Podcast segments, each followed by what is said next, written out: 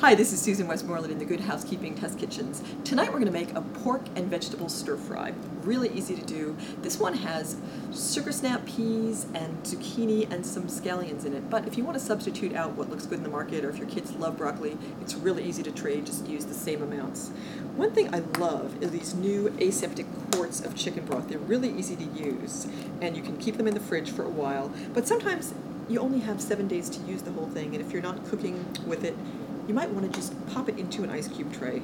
I have an ice maker that I love, but I still keep my ice cube trays to do little things like this. You can put leftover chicken broth, you can put tomato paste or little bits of pesto that you've made. It's really easy.